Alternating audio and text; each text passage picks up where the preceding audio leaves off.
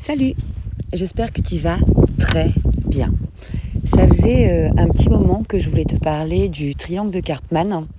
Et puis, je t'avoue que le transit de Lilith en Lyon, qui a commencé le 8 janvier dernier, je parle de la Lilith moyenne, et qui se terminera en octobre 2023, euh, m'apparaît être quand même une excellente occasion de faire un point là-dessus. Euh, Lilith, quand même, elle vient juste euh, de sortir de son axe d'opposition à Pluton, qui euh, quand même nous propose du coup un tableau d'ombre contre ombre, et, et dans l'axe qui était donc l'axe d'opposition Capricorne-Cancer, on sentait structurellement peut-être quelque chose d'un peu manquant de lumière, on va dire. Et la bascule de Lilith dans le signe du lion, qui est le signe du soleil, en pleine lumière, au moment où justement le signe en face de Lilith, de Lilith oui, en verso, est lui aussi traversé par le soleil, eh bien, il y a des émergences de patterns, de schémas, qui sont pas forcément toujours très perceptibles, euh, qui, euh, qui s'éveillent, et notamment, hein, on est quand même sur un l'axe Lion-Verso qui parle d'individualité versus collectif. Euh, et de revendication, qui plus est, qui nous permet de voir l'émergence vraiment de, de, cette triangulation de Karpman un peu partout dans les systèmes, dans les systèmes que nous occupons. Alors, le triangle de Karpman, on peut l'entendre et le décliner sur deux plans. Il y a le plan microcosmique, on va dire, c'est-à-dire nous, en tant qu'individus, comment on est impliqué ou pas dans un triangle de Karpman, sur notre schéma relationnel, et, euh, ou sur plusieurs schémas relationnels, plusieurs schémas, plusieurs situations de nos vies. On peut être à la rencontre de, cette, de ce système-là de fonctionnement. Et puis il y a aussi sur le plan collectif, en fait, euh, à un autre niveau, à un niveau macrocosmique du coup, ou, euh, macroscopique, euh, où on va où on va voir la, même la même dynamique se, mettre en place avec ce, ce, fameux triptyque de bourreau, sauveur et évidemment victime. Alors, le, pendant, euh, le pendant et la résonance euh, astrologique, pour bien se mettre dans, la condition de, l'énergie qui est appelée en fait dans la mise en place d'un triangle de Karpman. Avant toute chose, il faut quand même savoir que c'est une mécanique qui est quand même euh, assez courante. Il y a quand même une forme de facilité pour ce qui appartient au système humain dans son ensemble à aller se glisser dans un triangle de Karpman. C'est quand même quelque chose qui est relativement euh, fréquemment observable et que euh, à tout moment de notre existence, nous pouvons nous-mêmes nous glisser dans un de ces trois rôles.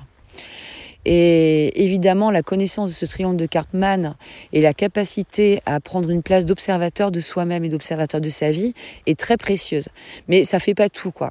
Ça fait pas tout. C'est-à-dire que ça va pas nous empêcher de, de, sentir un frémissement euh, à l'envie d'aller plonger dans un triangle de Karpman. Bon, voilà. Après, plus, plus on est en acquisition de cette connaissance-là, euh, plus on sait aussi reconstruire des schémas relationnels qui viennent pas faire appel à des, à des réflexes en fait euh, qui soient euh, pas euh, évolutifs. Hein. parce que le triangle de Karpman, c'est quand même une mécanique extrêmement involutive. Et, et, tu vas tout de suite savoir pourquoi. Alors, Lilith en lion, elle toute seule, l'insoumise, la rebelle, la revendicatrice, qui veut, voilà, qui veut absolument être écoutée, être entendue, euh, reconnue euh, et qui, euh, qui aussi a ce potentiel de, de, colère hein, dans, sa, dans sa revendication. Il y a, ce, il y a ce, cette dynamique-là extrêmement rebelle face à un collectif qui lui aussi a des enjeux, hein, très clairement. Et alors là, c'est quand même très très visible. Hein. Lui a des enjeux. Le, le verso, il est c'est un signe qui parle du collectif, euh, bien sûr, mais, c'est un, une énergie qui reconnaît la singularité. L'énergie du verso, elle fonctionne en collectif, mais elle a une euh, profonde acceptation de la différence, de l'originalité, de la singularité de l'autre. Et elle part du principe que c'est l'association de toutes ces singularités qui sont constitutives d'une force. Lilith en lion, c'est pas du tout ça. C'est quelque chose qui est beaucoup plus euh, euh, autoritariste, revendicateur, autocentré. Et la notion du collectif, elle passe pas tout de suite. Hein. C'est pas, c'est pas le premier, le premier plan. Hein. Ça, c'est vraiment très caricaturalement ce que ça nous fait un peu là comme ambiance euh, en ce moment euh, sur ce plan-là. Le, le, dans le triangle de Cartman, la victime est quelque part une forme de euh, Lilith en lion. Alors pourquoi je dis ça? Parce que quand tu regardes l'évolution d'un triangle de Cartman, on a donc la victime qui va être le personnage central hein, du triangle à chaque instant. Parce que la règle de base, c'est de ne jamais oublier que la victime dispose de sa propre vie. On, est euh, sur euh, une interaction d'être humain à être humain et la, personne, l'institution, la part de moi qui se présente comme victime a en fait un potentiel relatif à sa vie tout son potentiel relatif à sa vie. Il a son plein pouvoir de vie. Donc ça, c'est une donnée phare. C'est une donnée phare parce que la victime qui se pose en revendication, dans son entourage, il y a des gens qui sont sensibles aux injustices qu'elle va exprimer. Parce qu'il s'agit d'un point de vue. Hein. Et je vais te donner un exemple concret euh, d'une relation qu'on pourrait trouver dans le monde du travail. Mais qu'évidemment, on peut décliner à tous les espaces relationnels. Hein. Tu vas voir, c'est limpide. Euh, la victime, donc en, vibrant son vécu d'injustice, elle va trouver un sauveur à un moment ou un autre. Peut-être même qu'elle va le chercher, qui vibrera euh, aussi comme ayant été touché par la même blessure que cette victime présentée et qui va euh, avoir à cœur de l'aider. Et il y a toujours un moment où soit le sauveur se décourage devant l'inertie manifestée par la victime, qui est une, c'est une réponse tactique inconsciente à l'inertie, mais euh, donc d'épuisement de ne pas voir ses conseils suivis ou ses actions euh, enclenchées. Et, ou, alors euh, le sauveur va aller dans des crans toujours supérieurs dans l'aide qu'il propose, aide entre guillemets, hein, qu'il propose à la victime et va aller jusqu'à faire à sa place et du coup contribuer à une forme d'infantilisation que ce processus victimaire euh, illustre déjà. Mais enfin, le processus sauveur n'a pas beaucoup plus de, maturité selon l'endroit où l'endroit où l'on se où l'on se place, pardon. Et puis le bourreau, bah, le bourreau, tu me diras, en fait, le bourreau, ça peut être absolument tout et n'importe quoi. Ça peut être juste une règle, en fait, une règle établie. Ça peut être une règle sociétale, ça peut être euh, une entreprise, ça peut être euh, un gouvernement, ça peut être une situation, ça peut être euh, une tierce personne, bien évidemment. Ça peut être absolument tout. Le principe d'identification du bourreau par la victime dans le triangle de Cartman, c'est que le bourreau, en fait, c'est celui qui ne fait que, il ne fait que, bien souvent, hein, c'est à graduer hein, et, à observer euh, selon les, les degrés de complication relationnelle, mais bien souvent, le bourreau, il ne fait que présenter à la victime les situations en face desquelles il faut qu'elle soit responsable, en face desquelles il faut qu'elle se prenne en main et que ce champ de prise en main, de responsabilisation, eh bien, il est difficile, il demande de l'énergie. Et la victime, elle n'a pas du tout, du tout, du tout envie d'aller opérer ce type de processus. Comme beaucoup de personnes euh, euh, parmi nous, quoi. Et puis en plus, on peut euh, être par moments plus en difficulté pour prendre nos responsabilités que d'autres. On est aussi variable au cours de nos vies. Donc, mais, ce processus de prendre ses responsabilités peut parfois demander vraiment beaucoup d'efforts, beaucoup d'énergie. Et euh, on a tous des tempos en fait euh, différents pour en prendre conscience et les accepter. Bon, après, il y a aussi euh, la possibilité de ne jamais les accepter, mais si tu veux faire des expériences un peu sympas dans ta vie, tu comprends vite qu'il y a quand même, bah, il y a un sens dans lequel tourner sur un rond-point, par exemple. Et que si tu veux vraiment profiter de, la vie, c'est bien d'apprendre à, à, prendre euh, les ronds-points dans le bon sens. Euh, rions ensemble, même si voilà. Donc voilà, ce, voilà un peu ce, ce que fait le bourreau en fait, hein, euh, tout simplement, tout simplement. Alors le, point qui est intéressant aussi à, à, comprendre sur ce triangle de Karpman, c'est que on a des zones dans lesquelles on est plus à l'aise pour euh, incarner finalement l'un de ces trois archétypes du triangle de Karpman. Mais nous avons les aptitudes à nous mettre aux trois endroits. Bien souvent, bien souvent, le bourreau, là encore, sauf exception euh, contextuelle, quoi, mais bien souvent, le bourreau n'a pas conscience qu'il est un bourreau. Et bien souvent, la personne qui est présentée comme victime, l'individu qui est présenté comme victime, n'a pas fait vraiment la démarche d'aller euh, essayer de résoudre la difficulté qu'elle exprime. Je te prends, euh, avant de te raconter, avant de te prendre l'exemple de professionnel là, j'ai pensé tout à l'heure à, une, à une histoire que j'ai entendue dans un film. Et d'ailleurs, j'en profite du coup pour ouvrir un jeu par rapport à ça. Si tu sais dans quel film cette histoire est racontée, tu m'envoies un mail à dansleflow.gmail.com et le premier, la première qui m'envoie la réponse, je lui fais son thème astral intégralement. C'est un, c'est un cadeau de... c'est un cadeau de février, voilà, on va le dire comme ça. Donc je te raconte l'histoire. C'est un petit oiseau qui a froid, mais qui a froid, mais qui a froid. Il est dans un champ, il grelotte. Cui, cui, cui, piou, piou. Il, il, claque des ailes, il claque du bec. Il est là, il est vraiment transi de froid. Il y a une vache dans ce champ. Elle l'entend, son petit pépiment là. Et puis elle se dit, oh là là, mais le pauvre petit, mais vraiment, il a, mais il a froid, il a froid, il a froid je ne peux pas le prendre, je vais lui faire mal si je si j'essaie de m'approcher de lui, etc. Ah, une solution. La vache se retourne, elle lève sa queue et laisse tomber une énorme bouse sur ce petit oiseau. Alors, au début, il n'a pas compris ce que la vache faisait, il a eu peur. Et puis quand il sent la chaleur monter comme ça, remplir ses, remplir ses plumes, euh, il se sent bien, il est là, il est bien. Et puis bah, petit à petit, euh, la chaleur part et puis il a euh, tout le côté nauséabond en fait de, son, de son environnement qui lui prend le nez et il recommence pipiou, pipiou, cuicui, pipiou, pipiou. Et là arrive un renard. Oh, le renard voit cette espèce de petit oisillon comme ça, la pipiou, pipiou, qui fait du bruit en plus, comme s'il l'appelait.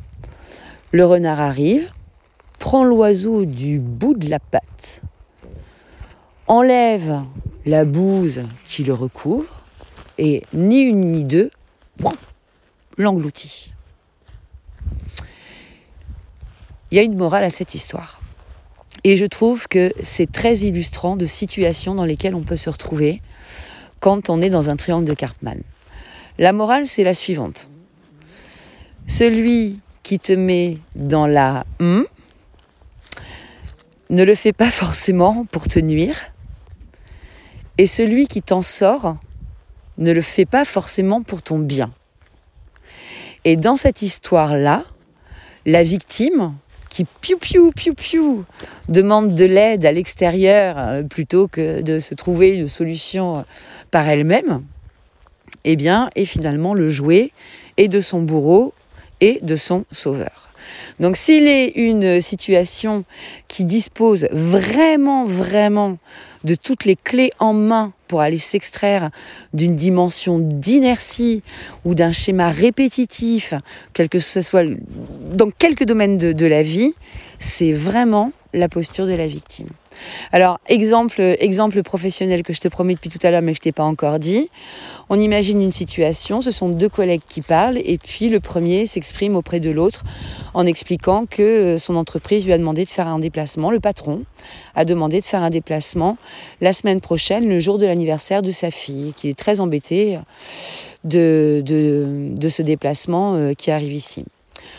Donc réponse de son collègue, bah, écoute, euh, t'as as vu avec le patron euh, si euh, tu pouvais pas reporter, ce déplacement? Réponse du, jeune papa. Bah écoute, non, en fait, parce que la dernière fois que je lui ai posé la question, il a dit que bon, ça tombait quand même vraiment pas bien. voilà. donc voilà, je sais qu'il aime pas trop quand on lui demande ça, donc non, je lui ai pas demandé. L'autre collègue euh, réenchaîne, bah, tu devrais peut-être quand même euh, poser la question parce que je sais qu'il y a la possibilité, il y a Jean-Jacques qui revient la semaine prochaine il y a peut-être la possibilité que Jean-Jacques euh, fasse cette mission à ta place. Oui, mais non, tu sais comment c'est. si c'est Jean-Jacques qui s'occupe du dossier, ça va pas être bien suivi, ça va pas être bien traité. non, il n'y a pas le choix, il faut que j'y aille, je suis dégoûtée. bah, t'es sûr alors que tu peux pas le déplacer? Mais puisque je te dis que c'est pas possible, on a la mise en place d'un triangle de Cartman avec un sauveur, donc le, collègue qui essaie de donner des conseils et de trouver des solutions, qui est en train de s'impliquer énergétiquement auprès du, collègue euh, jeune papa là, qui se présente comme une victime et qui du coup euh, ce sauveur là, il est en train de se creuser les méninges à trouver des solutions que la victime refuse en fait à chaque instant. Et il y a un mécanisme en fait d'assèchement énergétique hein, quand on se retrouve dans cette situation-là. La première des bases en fait, par rapport à, l'expression d'une plainte, plutôt que de partir tout de suite dans une zone de conseil. Et ça, c'est quand tu te sentiras dans la vibration du sauveur que tu pourras appliquer ça sans problème. C'est de voir et de dire que il y a pas d'expression, il n'y a pas d'expression de demande d'aide dans la plainte. Ce qui met à distance, c'est justement du triangle de Karpman, c'est la capacité de dire à l'autre qui se plaint, est-ce que tu veux de l'aide? Est-ce que tu veux de l'aide? Est-ce que tu veux de l'aide? Et puis de voir si, ça, ça va dans ce sens-là ou non. Mais c'est une forme de responsabilisation de la victime que d'aller lui demander si elle veut de l'aide. C'est-à-dire qu'elle est en responsabilité de dire oui, je veux de l'aide ou non, je ne veux pas d'aide. Voilà. Voilà pour ça. L'autre point qui me semblait aussi euh, important de, raisonner et de, montrer comme ceci, euh, beaucoup de bienveillance toujours pour euh, regarder ce genre de situation. Rappelons-nous que le bourreau, en fait, il n'est pas le bourreau quand on est victime, quand on se sent victime de quelque part. Le bourreau n'est pas le bourreau le bourreau, dans son inertie, son inflexibilité, sa rigidité, son obligation, son injonction, quelle que soit la manière dont il peut se manifester à nous, en fait, euh, c'est nous qui lui donnons la place de bourreau. Si nous avons envie, nous, d'une dynamique qui soit euh, une dynamique euh, différente, mais pourquoi est-ce que nous restons sous la dynamique de ce bourreau? Dans la limite et dans, la, dans le respect de ce qui constitue, et c'est là où Lilith est parfois pas d'accord, mais dans le respect de ce qui constitue l'équilibre de l'univers, l'équilibre énergétique, l'équilibre des pôles, eh bien nous pouvons faire ce que nous voulons à partir du moment où nous respectons ces euh, arcanes majeurs de base dans les rythmes, cohérents et concernés. Bon, est-ce que je t'ai tout dit? Non. En revanche, parce que nous aurons l'occasion de reparler de tout ça, je t'ai préparé sur le blog une fiche mémo de quelques petites questions introspectives, pas beaucoup, qui permettent d'aller identifier, ou pas d'ailleurs, hein, euh, si on est ou si on a été en prise avec un, triangle de Karpman. Bon, c'est quelque chose qui vient euh, souvent euh, se mettre en place, on en fait l'expérience assez tôt dans la vie, souvent au moment de la scolarisation avec les premières socialisations. Mais on peut aussi en faire l'expérience dès notre naissance selon notre, notre contexte de vie. Donc c'est très facilement une seconde peau, hein, ce triangle dans lequel on peut se, dans lequel on peut se glisser. L'idée, ce que ça nous intime surtout à chaque fois, c'est de revenir à nous et de se recentrer sur nous et de conserver cet axe-là d'ancrage et euh, euh, de laisser à chacun son espace d'expression de sa propre responsabilité. Voilà, je pense que c'est ça qui est, c'est ça qui est important. Et nous sommes sur les derniers jours du transit de Saturne en Verseau, qui du coup est dans cette énergie opposée à Lilith en Lion. Et euh, Saturne euh, vient, euh, vient, oui, vient cadrer un petit peu aussi cette idée derrière, hein. remettre un peu de, règles et un peu d'ordre pour que chaque singularité puisse s'exprimer de façon juste et équilibrée. Voilà. évidemment, je ne t'ai pas tout dit. Euh, je te laisse l'adresse du blog par là en dessous. Et à très bientôt. Je t'embrasse.